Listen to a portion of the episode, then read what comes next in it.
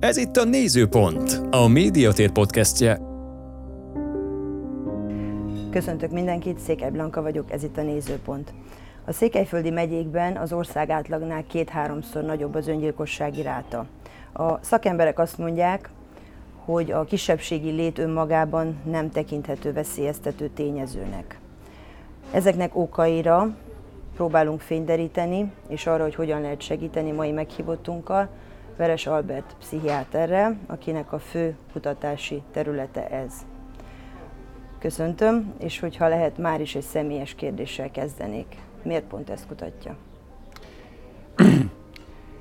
Az első kérdésem akkor az, lehetne az, hogy tegeződjünk?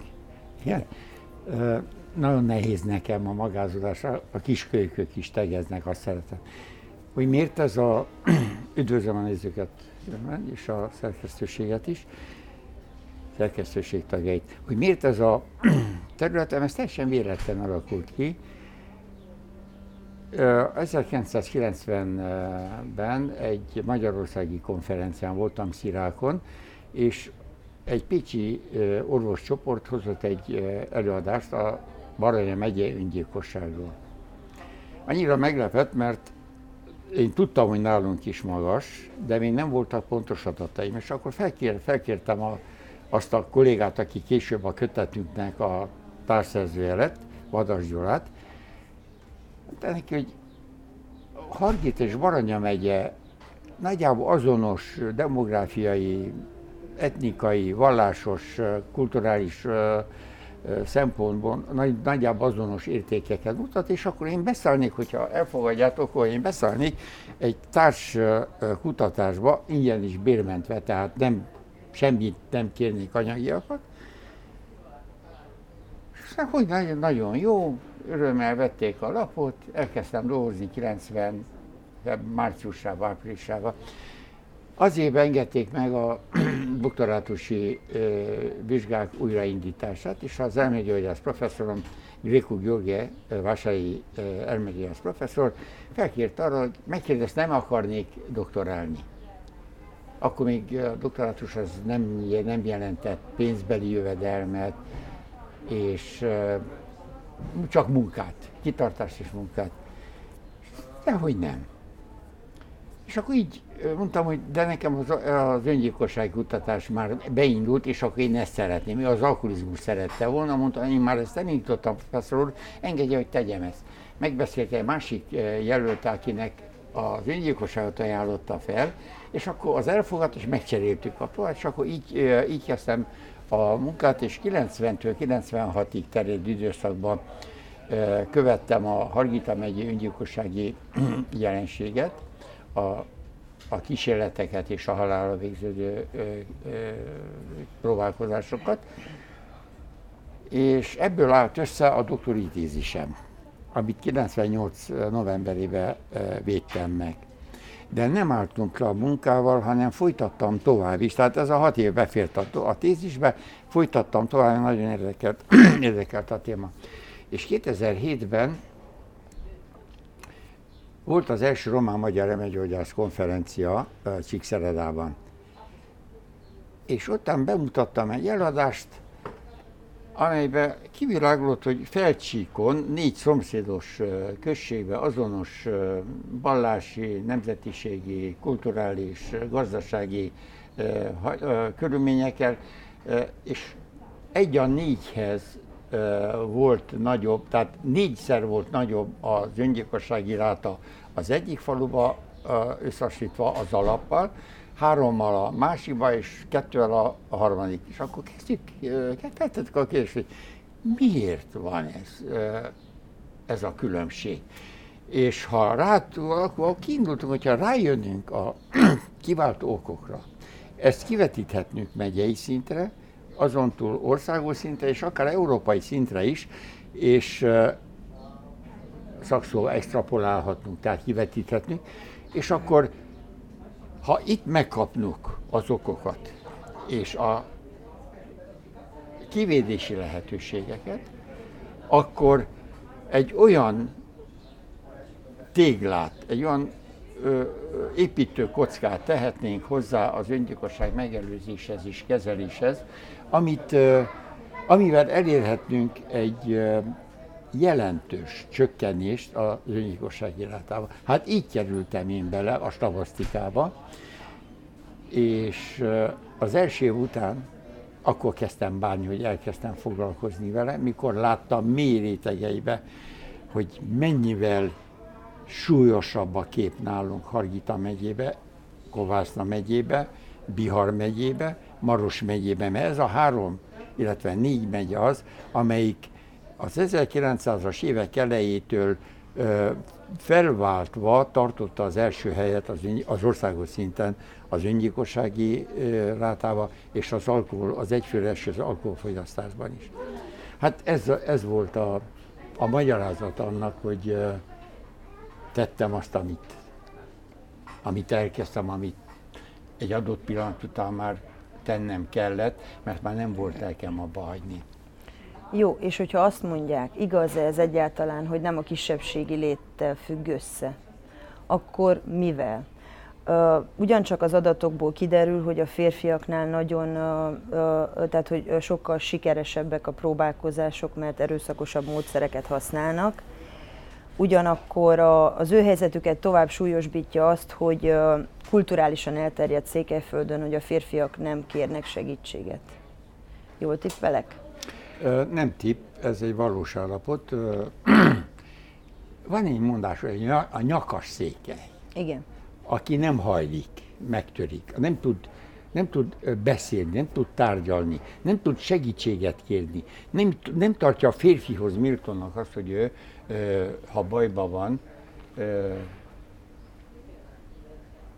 valakihez odaforduljon, és azt mondja neki, hogy né Gyuri, ez a baj, vagy Mariska, ez a baj van velem, nem tudsz segíteni, nem látsz valami kiutat, tehát nem keresnek. Jellemző példa az, hogy hazamegy a férfi, spiccesen kiáll a feleség az ajtóba, és azt mondja, Gyuri, megint itt áll. És akkor nem magyarázkodik, nem mondja, hogy nem rúgtam be, nem vertelek meg, nem bicskáztam, bemegy a pajtába vagy a csőrbe, és felköti magát a gerendára. Tehát...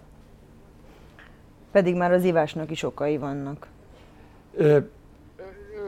Az ivásnak is oka van, és az öngyilkosság kivitelezésében, előidézésében az alkoholizmusnak a 6 év alatt, és utána pedig 20 éven belül, mert a 20 éves összesített adataink vannak, 54%-ában az eseteknek valamilyen módon perbefogható volt az alkoholfogyasztás.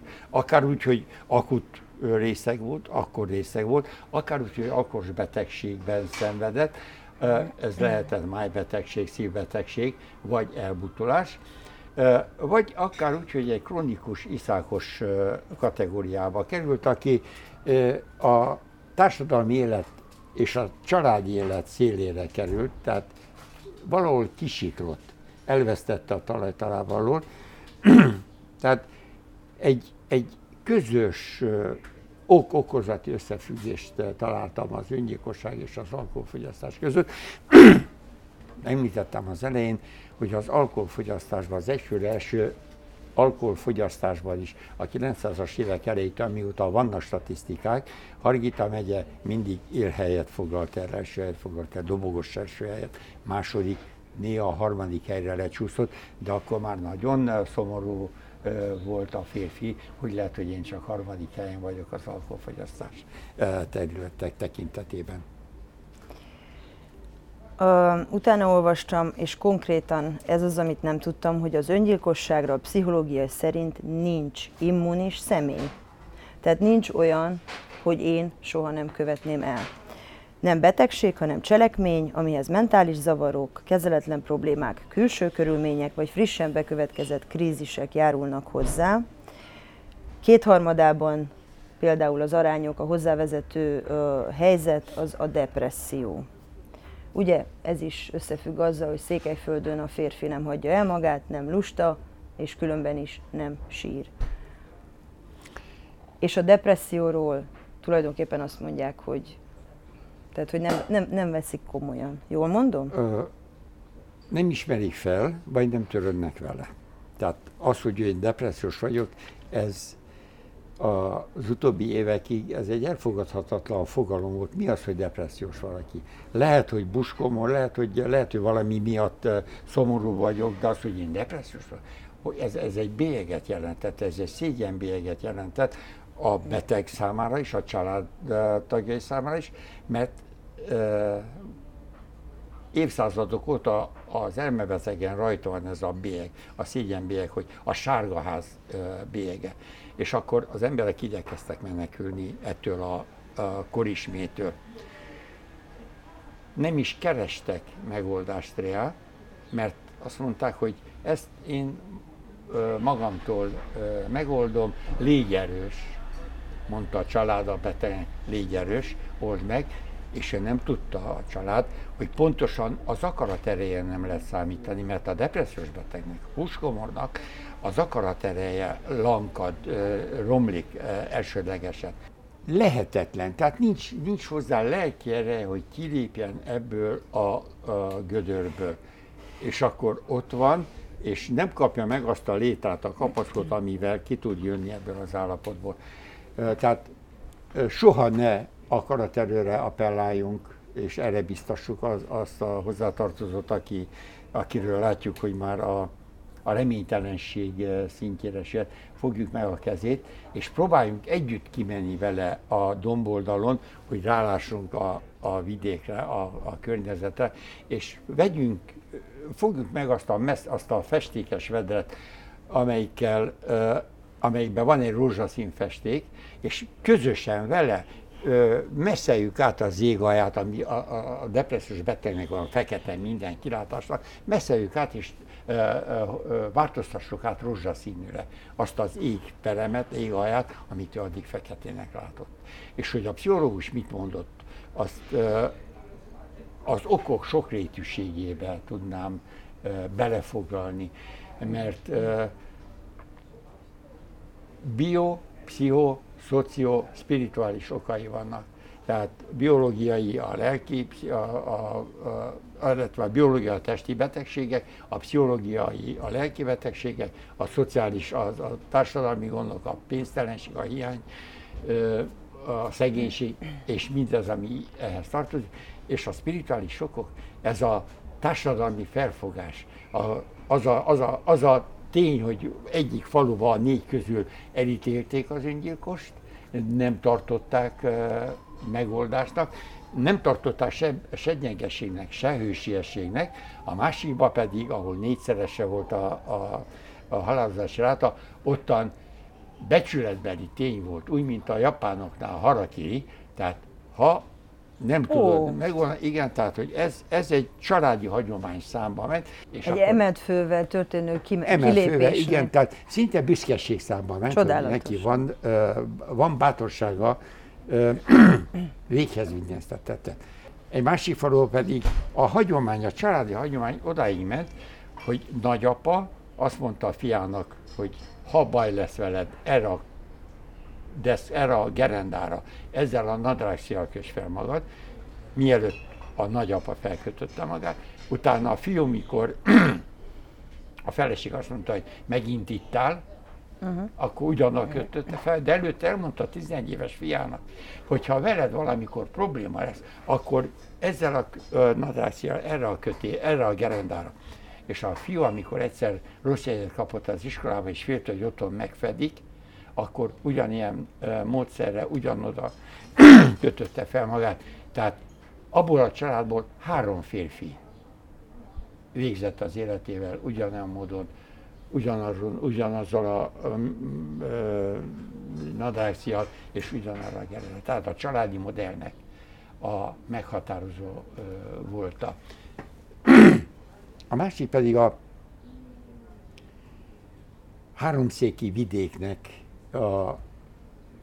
a altruista öngyilkossága volt, amikor a két háború között, amikor nehéz volt az élelmezés, mert probléma volt az élelmezés, nem volt étel, a családok szegények voltak, és akkor az öregek, mikor már úgy érezték, hogy haszontalanok a család keretében, tehát nem látják már, nem tudnak termelni, nem tudnak semmit sem csinálni, akkor összeült egy búcsúvacsorára a család, az öreg felöltözött az ünneplő ruhájába, és kisétált a büdös gödörhöz, a torjai büdös barlanghoz, és ott ölte meg magát. Tehát lehajolt, beszívta a kéngázt, és ott ölte meg magát. Ezt nevezzük altruista öngyilkosságnak, mert ő menteni akarta a családot egy plusz szájnak az etetésétől.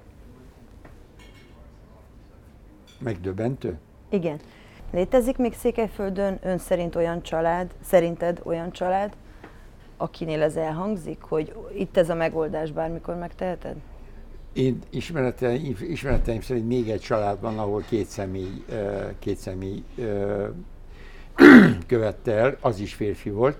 Ott nem tudjuk, hogy az idősebbik tanította a fiatalat, vagy nem, tehát erre nem tudjuk, hogy volt ez a felkészítés, vagy nem. Ez csak az első esetben tudjuk, mert ott elmondta a feleség, az anya, hogy ezt hallotta a nagyapa, tehát az após, a férj és a férj szájából, és a gyerek, mikor a gyerek meghalt, akkor tudtuk meg ezt. Akkor a tiszteletes elhívott egy református pap, elhívott oda egy falugyűlés keretében, hogy beszéljünk erről a témáról, és akkor tényleg egy olyan kirobbanásszerű hozzáállása volt az embereknek, tömegesen látszott, hogy tehát nem bömböltek, de sírtak. Tehát volt ez a katartikus sírás, a megkönnyebbülés. Tehát nem szeretnék ilyen példákat még tapasztalni az életem során. Azt mondják, hogy most, jelen pillanatban nagyon gyakori a fiatalok körében. Nem csodálkozhatunk, 2 év internet után vannak, bezártság után, stb. Mi a dolguk ilyenkor a szakembereknek, akik velük kapcsolatba lépnek, iskolapszichológusoknak, hogyha kezelni talán nem is képesek, vagy tehát megelőzés. Milyen tanácsot adjunk nekik? Személyes közbejárásra gondolok, és a média segítségére gondolok. Tehát a személyes közbejárás az iskolában, vagy a tanárok, vagy a papok, vagy az orvosok területén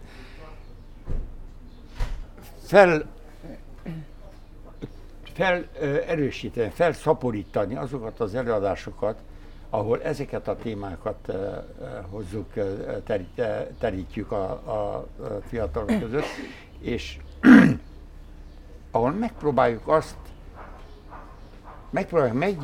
meggyőzni őket arról, mindenkit, nem csak a gyerekeket, nem csak a felnőtteket is, hogy ne első indulatnak engedve cselekedjél.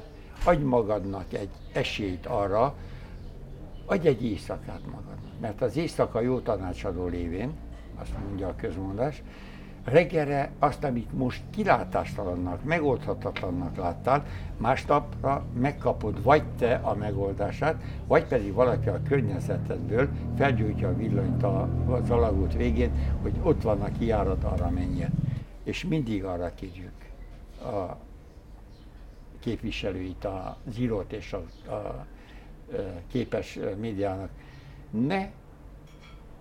Tehát jogotok van ahhoz is, kell közüljétek a hírt, de ne szenzációként közüljétek, ne arcképpel és ne névvel az elkövetőt, mert ezzel csak lovattatok azok alá, akik valamilyen módon meghasonlottak, tehát visszafogottabbak, nem érzik magukat a színpadon, és akkor akarnak adni maguknak egy utolsó lehetőséget arra, hogy bekerüljenek, berobbanjanak a figyelem központjába. Ne adjatok képet, ne adjatok részleteket, elkövetési módot, és ne adjatok neveket. Elkövetési módot azért, mert vannak ezek a sztárok, akik meghalnak, öngyilkosok lesznek, és akkor a követőik, a színészek, vagy az írók, vagy a hírességek követik, ugyanazon a módon követnek el tömegesen öngyilkosságot. Sajnos a Székelyföldnek és a férfiaknak, de a nőknek is a durva kimenetelű, vagy a durva módszer választása jellemző Székelyföldre.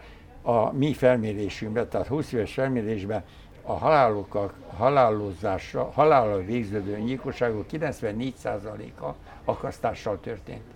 És ez nekünk a fájdalmas, akik küzdünk, vagy akarunk tenni a megelőzését, mert ez már egy olyan kivitelezés volt, amikor csak abban ritka, nagyon ritka esetben van remény, vagy lehetőség a megmentésre, ha éppen ott vagyunk az ajtóban, vagy... Orvosilag egy nagyon fontos dolog történik, tehát az életösztön a legerősebb, ugye? És ilyenkor az öngyilkosoknál, amikor már oda jutnak, hogy ez megfordul a fejükben, ez kapcsol ki, ami nem normális. És senki sem immunes erre, mindenkinek megtörténhet. Említetted az imént, hogy nincs immunitás az öngyilkosoknak. Így van, tehát semmi nem garancia arra, tehát senkinek nincs életbiztosítás arra, hogy nem követel élete során valamilyen okból kifolyólag nem követhet el öngyilkosságot. Tehát lehetsz milliárdos, lehetsz csőlakó, tehát a gazdasági okok nem jelentenek védelmet. Tehát nincs semmilyen ok, nem, tehát nincs olyan okunk, olyan fogódzónk, amire azt mondjuk, hogy ha ez megvan, akkor nem követsz el öngyilkosságot. De mi a helyzet ezzel az életösztönnel? Kikapcsol? Kikapcsol olyankor. Tehát amikor én eldöntöm azt, eljutok arra... Ilyen könnyű kikapcsolni? Nem kikapcsol. Tehát van a pillanatnyi kikapcsolás, amikor egy hirtelen felindulásból elkövetem, ilyenkor kikapcsol. De aki eltervezi, és kidolgozza a módszereket, összegyűjti előteremti azt az eszközt, amivel, vagy a módszer, illetve azt a szert, amivel ő el akarja követni, és kidolgozza lépésről lépésre, az már nem egy kikapcsolása, nem egy hirtelen kikapcsolása, rövid zárlata az életösztönnek, az szándékos, előre eltervezett öngyilkosság. Olyan, mint amikor gyilkosságot követek el, előtt eltervezett gyilkosság lépésről lépésre. Ez is eltervezés, és úgy tervezem el, hogy tudjam, hogy azt ki tudom vitelezni megmentési lehetőség nélkül. Ott nem életösztön kikapcsolás van, ott erősebb a halálszándék, mint az életösztön. Tehát egy dolog a kikapcsolás, amikor szakad a húr, és akkor annyikor, hogy gondolkodni elkövetem, vagy az a másik a dolog, amikor előre eltervezett módon hajtom végre. Intézményi szinten van-e Székelyföldön segítség? Van-e reális segítség annak, akinek ez megfordul a fejében, anonim módon nem akarja nagy dobra verni, segítséget szeretne kérni, forró vonalak, profi segítség, mondjuk el, ha létezik ilyen. Igen, van az Áldozat Egyesület keretében van egy forró vonal, egy SOS vonal. Udvarhelyen, Udvarhelyi Székelyre van egy másik forró vonal, és Kolozsváron van a Allianz Anti-Suicid, a öngyilkosság ellenes szövetségnek van egy zöld vonala, és Bukarestnek van egy telefonvonala 24 órás elérhetőséggel. A szeredaiak románul-magyarul, a Kolozsvár és a Bukarest csak románul tud kapcsolatba kerülni a hozzáfordulókkal. Ennek is utána olvastam, hogyha fölismerjük a környezetben levőknél ennek a veszélyét, hogyan tudunk segíteni, vagy milyen külső tippek vannak, hogy rávegyük arra, hogy jobban legyen, nem rábeszéléssel, mert tudjuk, hogy fölösleges. De nagyon érdekes, hogy ilyen nagyon apró és kézzelfogható tippek vannak. Zuhany, kellemes ruhák, rendcsinálás, ha van hozzá erő, sok vizet inni, az mindig egyensúlyba hoz, zenehallgatás, ne Julio Iglesias, ha lehet, főzés, valaminek a kreálása. Tudom, hogy ezekhez erő kell, de hozza a boldogsághormont.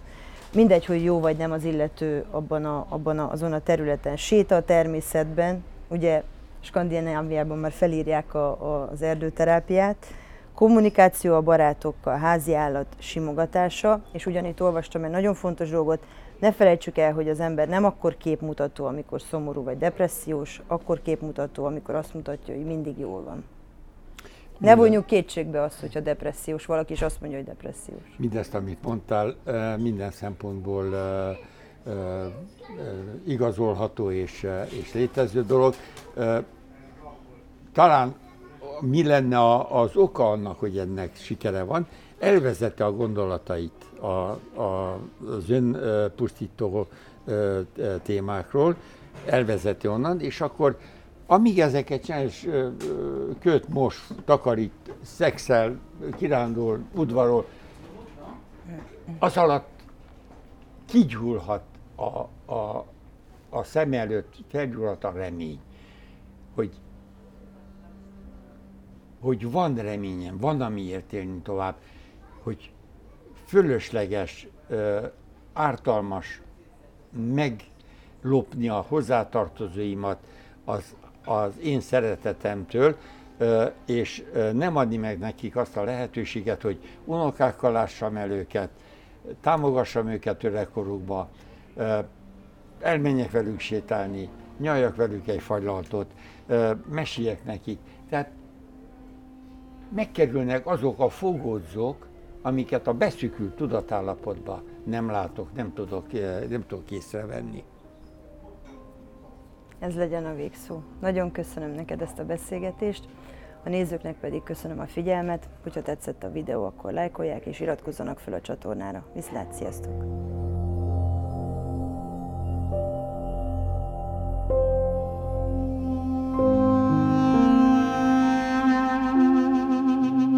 A Nézőpont podcastet hallották, ahol mindenkit képbe helyezünk az erdélyi valóságról.